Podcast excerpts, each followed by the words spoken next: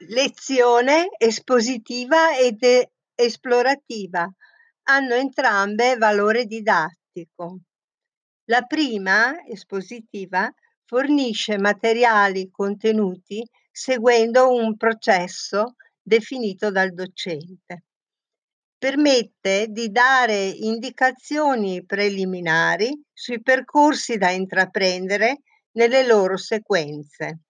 Ottimizza i tempi dell'apprendimento, può essere utilizzata all'inizio dell'unità di lavoro per indirizzare le attività oppure alla fine dell'attività didattica come report su ciò che è stato fatto e valutazione.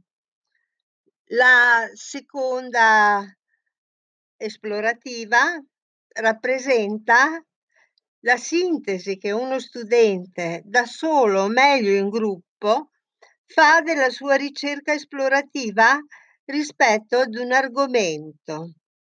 Lo studente ricerca materiali e risorse seguendo le sue preferenze e i suoi interessi per risolvere un problema assegnato.